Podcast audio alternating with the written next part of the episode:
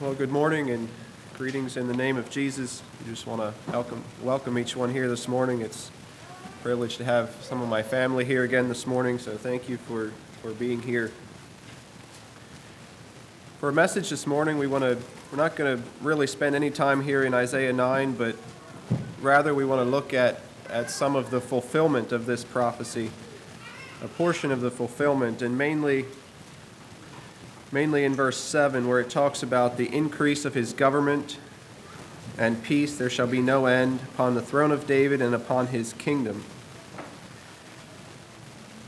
So, the last several times I've, I've preached, we've been looking in the book of Mark. We want to do that again this morning, Mark chapter 1,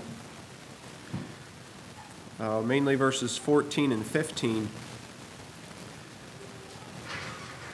The heading in my Bible says that this is Jesus' beginning of Jesus' ministry, and especially his ministry in Galilee, which I believe is a is is beginning to or is part of the fulfillment there in Isaiah chapter 9. It talks about a son being born, which I think was, was Jesus' birth. And it talks about his kingdom. And as we look at as we look at Jesus' ministry and, and the message, we want to look a little quite a bit of time, spend quite a bit of time this morning looking at, at the message that Jesus preached here in these two verses, the couple statements he made here, and maybe some of the meaning behind it. In Mark chapter 1, verse 14 and 15, I just want to read those verses. It says, Now after that John was put in prison, Jesus came into Galilee, preaching the gospel of the kingdom of God, and saying, The time is fulfilled and the kingdom of God is at hand. Repent ye and believe the gospel. There's also similar verses in, in the other in the other gospels. Uh, just want to read the one in, in Luke as well. Luke chapter 4, verses 14 and 15. It says, Jesus and Jesus returned. This would have been after after his tempt, time of temptation in the wilderness, it says, And Jesus returned in the power of the Spirit into Galilee, and there went out a fame of him throughout all the region round about, and he taught in their synagogues, being glorified of all. And also in, in Matthew chapter 4, Matthew chapter 4, verse 12. There's a few more verses in, in Matthew, verses, begin reading verse 12 and read through verse 17 says now when Jesus had heard that John was cast into prison, he departed into Galilee, and leaving Nazareth, he came and dwelt in Capernaum, which is upon the sea coast, in the borders of Zebulun and Nephthalim, that it might be fulfilled which was spoken by Esaias the prophet, saying, The land of Zebulun and the land of Nephthalim, by the way of the sea, beyond Jordan, Galilee of the Gentiles, the people which sat in darkness, saw a great light, and to them which sat in the region and shadow of death, light is sprung up.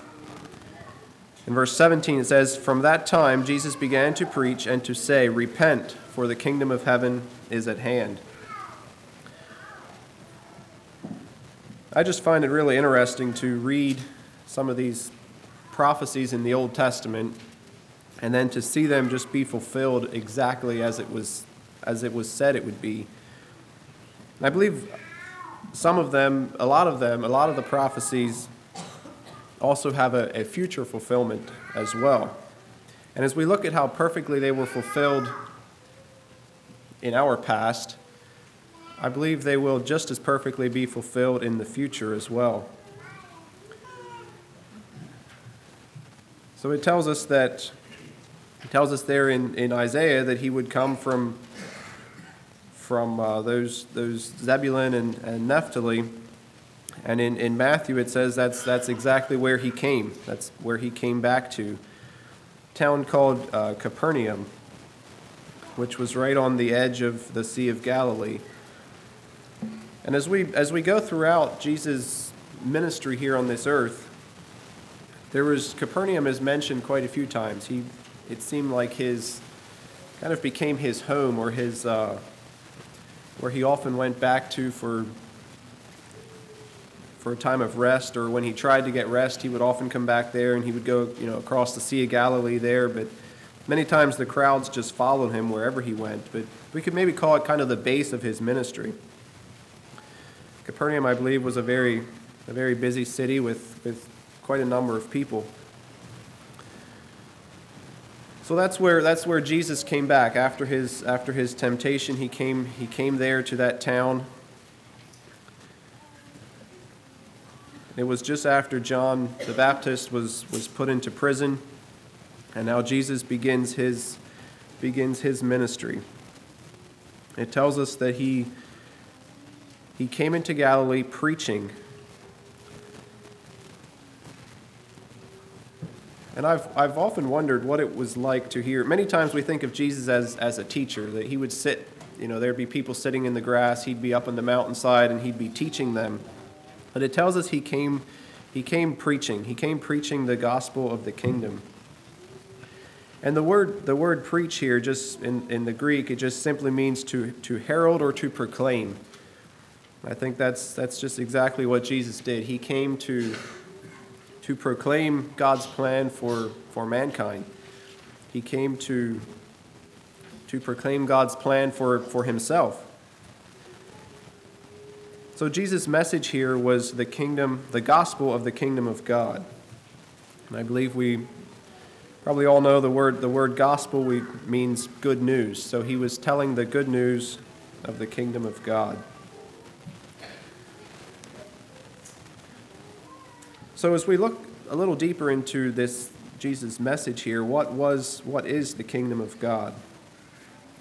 Once again, I went go back into the Old Testament, several verses in, in Daniel where this kingdom is, is foretold, this kingdom is prophesied. It says in Daniel chapter 2 and verse 44 And in the days of these kings shall the God of heaven set up a kingdom which shall never be destroyed and the kingdom shall not be left to other people, but it shall break in pieces and consume all these kingdoms, and it shall stand forever.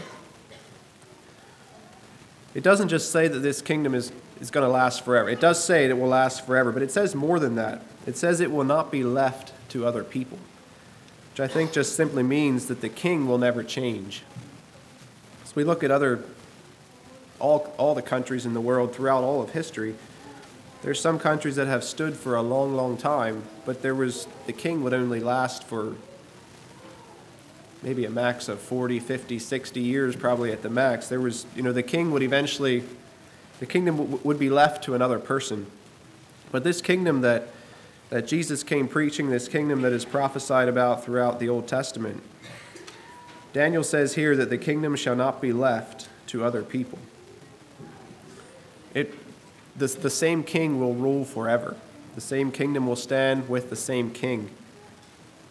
And then in Daniel chapter 7, verse 13 and 14, it says, I saw in the night vision, and behold, one like the Son of Man came with the clouds of heaven, and came to the Ancient of Days, and they brought him near before him. And there was given him dominion and glory, and a kingdom that all people, nations, and languages shall serve him.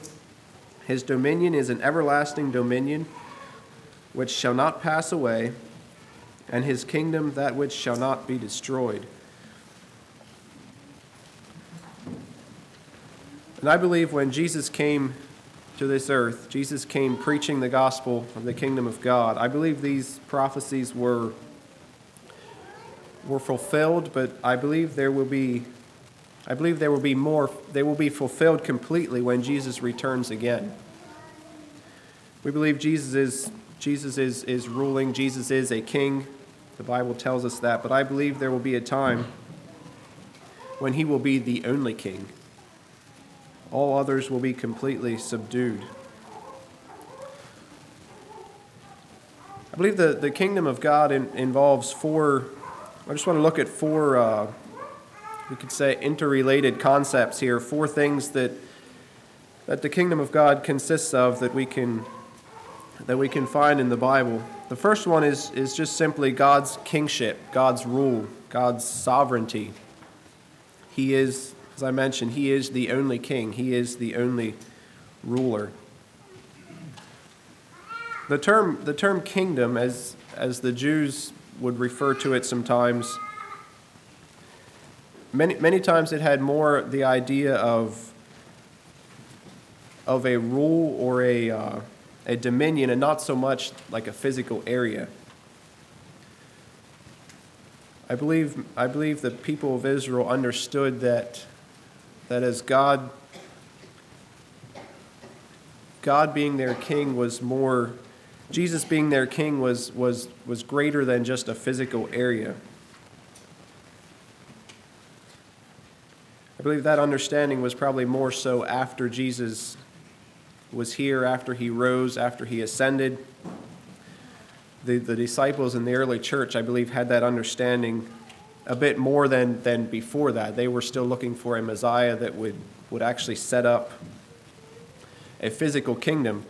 But, but as they began to understand that, that, that this kingdom is not so much a physical, geographical area, but it's more of a. Uh, it's more of just simply the idea of ruling or having dominion over over everything. Just, just God's, God's sovereignty. I believe another aspect of the kingdom of God is that the way, the way we see it today, the way we experience God's kingdom t- today is, is in the spiritual sense more so. It's not, as I mentioned, it's not so much a, a physical kingdom. In John chapter 18, John chapter 18 and verse 36. Actually, I think I'll begin reading verse 33. This is when Jesus was brought before Pilate. It says in verse 33 that Pilate entered into the judgment hall again and called Jesus and said unto him, Art thou the king of the Jews? And Jesus answered him, Sayest thou this thing of thyself, or did others tell it thee of me? And then Pilate answers again. He says, Am I a Jew? Thine own nation and the chief priests have delivered thee unto me. What hast thou done? And then Jesus answered, My kingdom is not of this world. If my kingdom were of this world, then would my servants fight. Then would my servants fight that I should not be delivered unto the Jews. But now is my kingdom not from hence. And then Pilate asks again, Art thou a king then? And Jesus answered, Thou sayest that I am a king. To this end was I born, and for this cause came I into the world, that I should bear witness unto the truth. Every one that is of the truth heareth my voice. I think Jesus makes it really clear here that he is a king. That's the reason he came to this world. That's the reason he's here. That's why he was born. But he said, I bear witness of the truth. I believe he was saying that he is, he, his kingdom is truth. He is a king of truth. He's not here to overthrow Pilate's position. He's not here to overthrow the, the Roman government, the Roman Empire, or any other empire in the world, but he's here as a king of truth. He's here to rule in the hearts of people. Romans 14, verse 17, there, the last part of the verse says that the kingdom of God is righteousness and peace and joy in the Holy Ghost.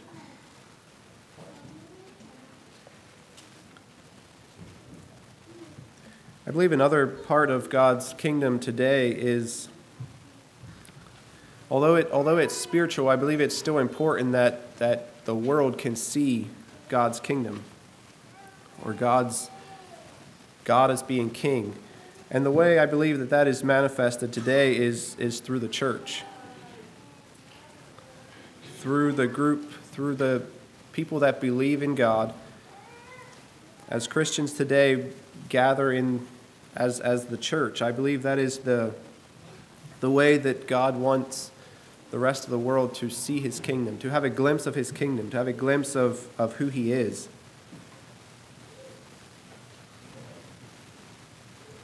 And I believe this, this church is just simply a, a group of people who, in whose hearts God reigns as sovereign ruler. God reigns as the King of truth. It's interesting that throughout the, the New Testament, a lot of Paul's teachings and his, his letters to the churches, there's times when he uses the word church and the word, the word kingdom kind of interchangeably. And the different comments that he makes to these churches uh, in, in Colossians 1, verse 13, Paul, as he's praying for the Colossians there, he, he says, Who hath delivered us from the power of darkness and hath translated us into the kingdom of his dear Son. And then in 1 Thessalonians, I'll just turn there.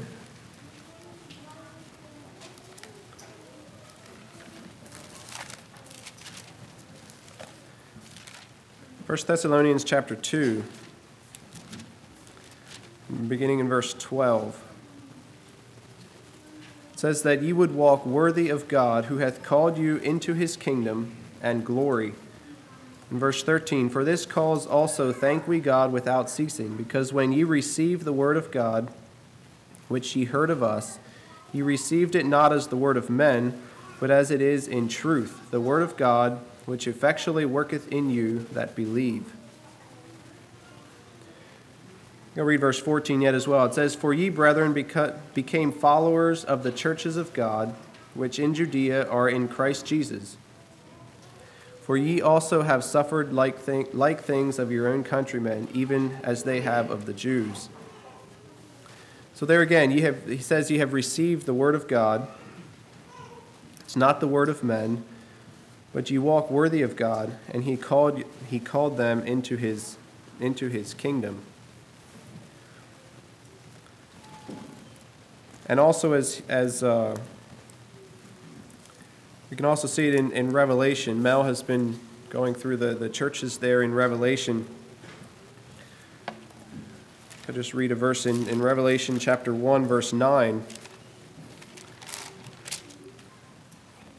It says, I, John, who am also your brother and companion in tribulation and in the kingdom and patience of Jesus Christ, was in the isle which is called Patmos for the word of God and for the testimony of Jesus Christ. So as he finishes up his instruction to the churches there, John just introduces himself as, as a brother and a companion in, in the kingdom.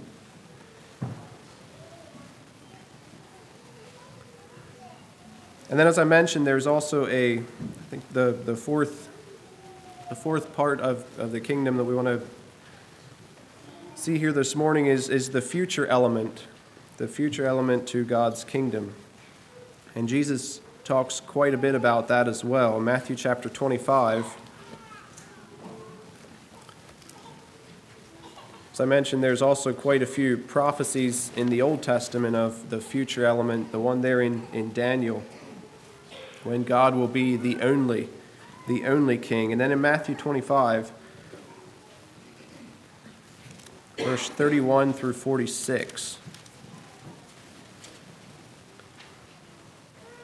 This is just Jesus, Jesus during his teaching telling about, about the final judgment. It says, When the Son of Man shall come in his glory, and all the holy angels with him, then shall he sit upon the throne of his glory, and before him shall be gathered all nations, and he shall separate them one from another, as a shepherd divideth his sheep from the goats.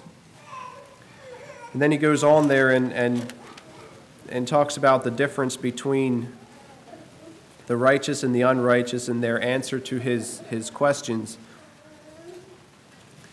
And he, and he, he ends the, the passage there or his teaching there with, with, the, with the judgment, the, the, eternal, the eternal place where each group will, will be. And it says, The king shall answer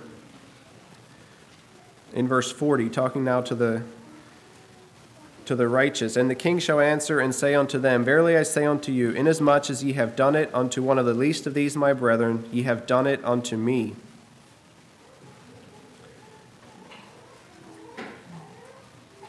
And then he gives them the, the promise of, of being with him forever. And I believe that's, that's a, a future aspect of God's kingdom. Those who are faithful, those who are faithful will have the opportunity to, to enjoy God's, God's kingdom, God's kingship in its fullest. yes, we can, we can experience it today. We can, God, God rules in our heart, and yet there's many, there's many, uh, what do we say, roadblocks or things we face today that, that I believe when God, when God completes His kingdom and when we fully live in that after, after this final judgment, God will, God will rule. There will be no more sin. There will be nothing to, to hinder us from, from just serving God. And then also, Paul to the Corinthians in, in 1 Corinthians, 1 Corinthians chapter 15 and verse 49. Just read several verses here as well. It says, As we have borne the image of the earthly, we shall also bear the image of the heavenly. Now, this I say, brethren, that flesh and blood cannot inherit the kingdom of God neither doth corruption inherit incorruption. Behold, I show you a mystery. We shall not all sleep, but we shall all be changed in a moment, in the twinkling of an eye, at the last trump. For the trumpet shall sound, and the dead shall be raised incorruptible, and we shall be changed. For this corruptible must put on incorruption, and this mortal must put on immortality. So when this corruptible shall have put on incorruption, and this mortal shall have put on immortality, then shall be brought to pass the saying that is written Death is swallowed up in victory. O death, where is thy sting? O grave, where is thy victory? The sting of death is sin, and the strength of sin is the law. And verse 57 says, But thanks be to God, which giveth us the victory through Jesus, through our Lord Jesus Christ. So again, a future aspect of, of God's kingdom, when there will be no more corruption, no more earthly, but it will only be God ruling as supreme.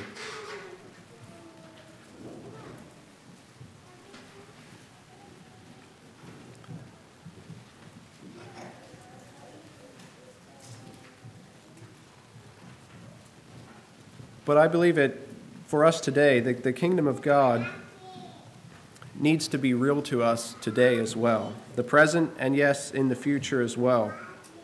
I believe presently, as I mentioned, it is found wherever God's sovereignty is accepted in the hearts of men. And it is made manifest, it is manifested to the world through the church. I just want to read a few verses yet in, in 2 Peter. concerning the, the future of, of the kingdom. 2 Peter chapter 3.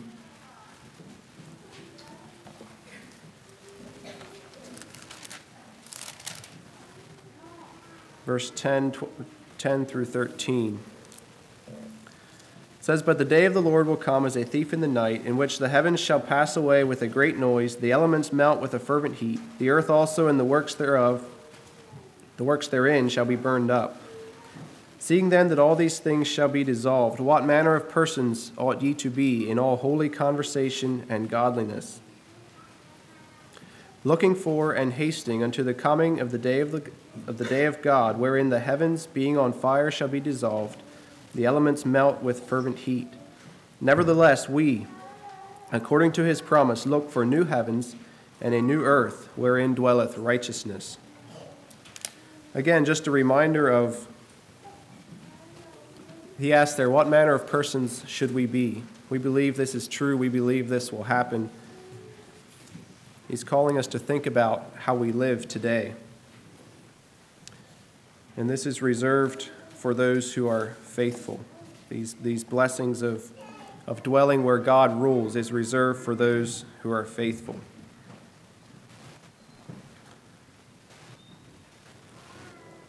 As I said, the, the church is the one who is I believe the church is, is how the world can see God's kingdom today. So I believe it is still important. It tells us in, in Mark that Jesus came preaching the gospel of the kingdom of God. I believe it's important that we today also preach this gospel, teach of this gospel.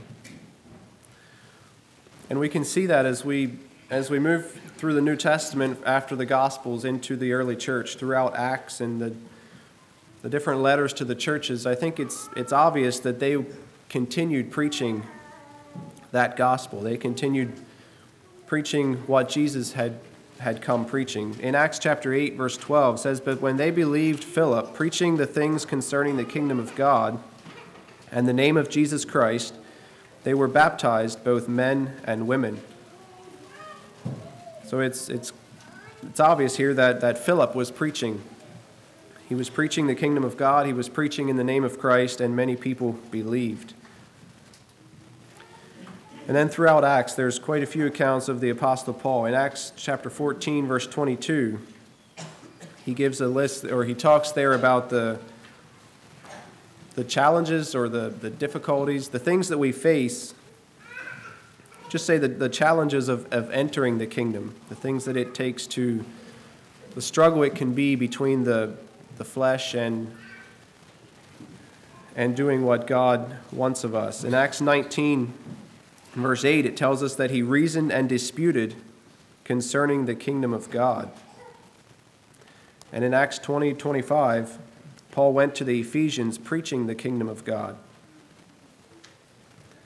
And then during, his, during Paul's time in, in Rome, when he was in prison there or under house arrest, there's quite a few verses throughout Acts 28 where it talks of him testifying of the kingdom of God. I think Paul's life was, I think that's what he spent his life doing, just simply testifying and preaching this kingdom of God. And then Paul wrote in, in many of his letters, he wrote in Romans 14 of, of the nature of the kingdom of God. In, in 1 Corinthians and also Galatians, he talks about those who will not inherit the kingdom of God. Just turn to the verse there in Galatians. Galatians 5 verse Galatians 5 verse 21. Well, it backs up a little there, a little further, but we'll just start in verse 21, just break in there. He's giving a list of things, a list of, of wicked things here. He says, envyings, murders, drunkenness, revelings, and such like are the things are of the which I tell you before, as I have told you in time past that they which do these things shall not inherit the kingdom of God. But then in the last several verses there, he says, But of the fruit of the Spirit, but the fruit of the Spirit is love, joy, peace, long suffering, gentleness, goodness, faith, meekness, temperance, against such there is no law. And they that are Christ have crucified the flesh with the affections and lusts. If we live in the Spirit, let us also walk in the Spirit. So just again, he was, he was giving he was giving warnings, giving warnings about, about actions, about the way of living that will, that will bar us from this kingdom of God. He tells us in 1 Corinthians that flesh and blood cannot inherit the kingdom of God. And then in Hebrews, we read of, of receiving a kingdom which cannot be shaken.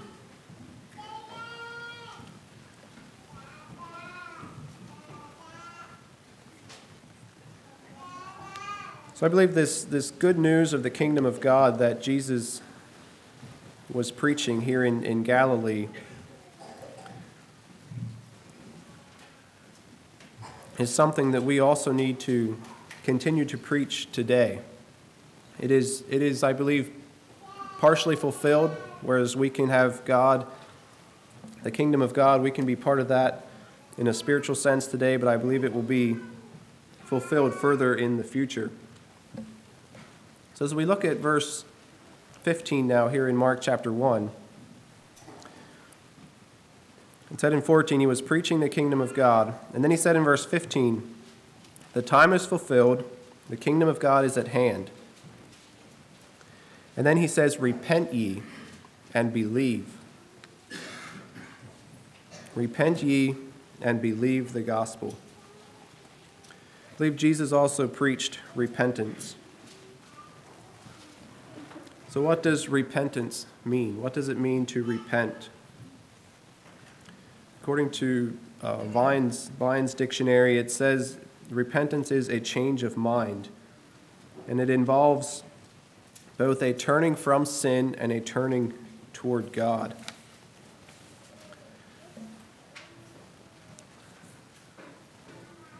Jesus asked them to repent. John the Baptist had also asked people to repent. I believe repentance repentance is, in, is, in, is an important repentance is the only way to accept God's kingdom, to turn from sin, turn from our wicked ways, and turn to God. 2 Corinthians 7, verse 10 says, For godly sorrow worketh repentance to salvation, not to be repented of, but the sorrow of the world worketh death. And I believe repentance then must be followed by a changed life. Just simply means it's, it takes a change, it means a change of direction. A change of direction follows repentance.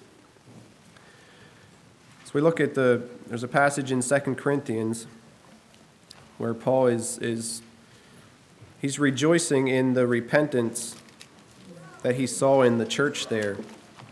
They had a, an issue they were dealing with there, and, and their repentance brought him joy. I'll just read the verse there, 2 Corinthians 7, verse 11.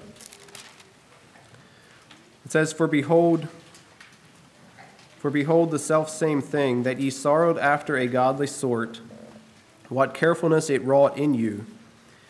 Yea, what clearing of yourselves, yea, what indignation, yea, what fear, yea, what vehement desire, yea, what zeal, yea, what revenge. In all things ye have approved yourselves to be clear in this matter. So, this, this issue they were dealing with, they, re, they repented of it. And Paul just gives a list of things there that it, it did. It, it cleared themselves, they cleared themselves. It gave them a, a vehement desire, it gave them a zeal. And it, it, just, it just cleared them of the matter. And I think that's just a very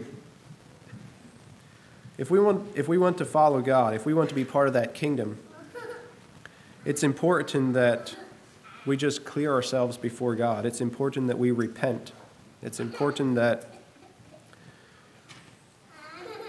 that we that we have that godly sorrow that brings us to that repentance.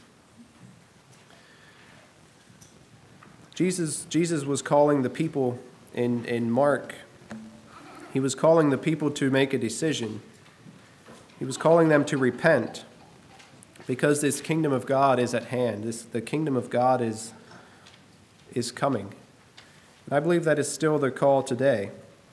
We still need to call people to a decision, call people to repentance, even, even today. In Luke chapter 24, verse 44, this was Jesus appearing to his disciples after his, after his resurrection.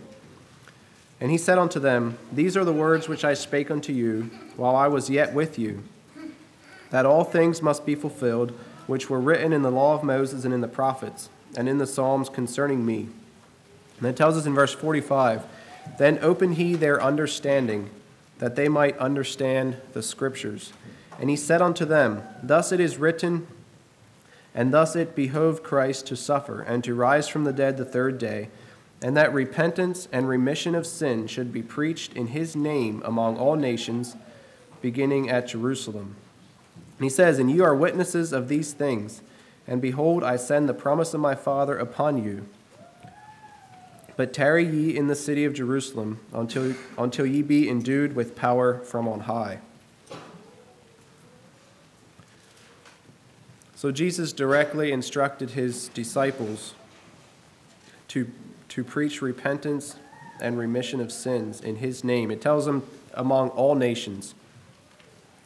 It tells them to start at Jerusalem, but to preach it among all nations. And as we go on throughout Acts, we see we see them doing that. And as we go throughout, you look at, at uh, early church history and and even today, there's, there's many, there are many missions, there are many ways of, of doing that.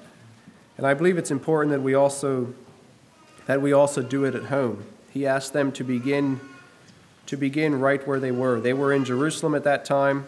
He told them to begin there.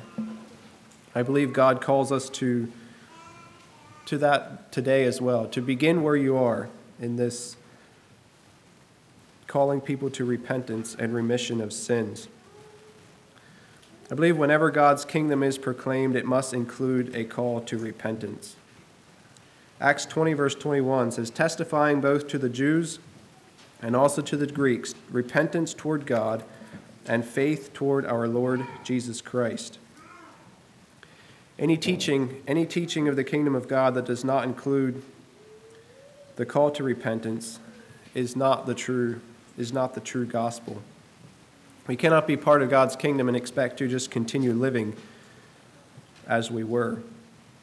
This decision, the decision to turn from sin and into God's kingdom, then, I believe, also involves faith, which Jesus refers to here in, in, in Mark chapter 1. He says, Repent and believe the gospel. And in order to believe these teachings, in order to believe what the Bible has what the Bible tells us, it does take faith.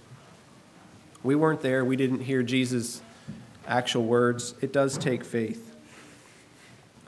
I believe faith is, according to the, the Bible dictionary, faith is the persuasion that a certain statement is true. And the, the primary idea here is, is trust. We believe that what Jesus told Pilate there about being a king of truth, we believe that by faith. Hebrews 11, verse 1 says, Faith is the substance of things hoped for, the evidence of things not seen.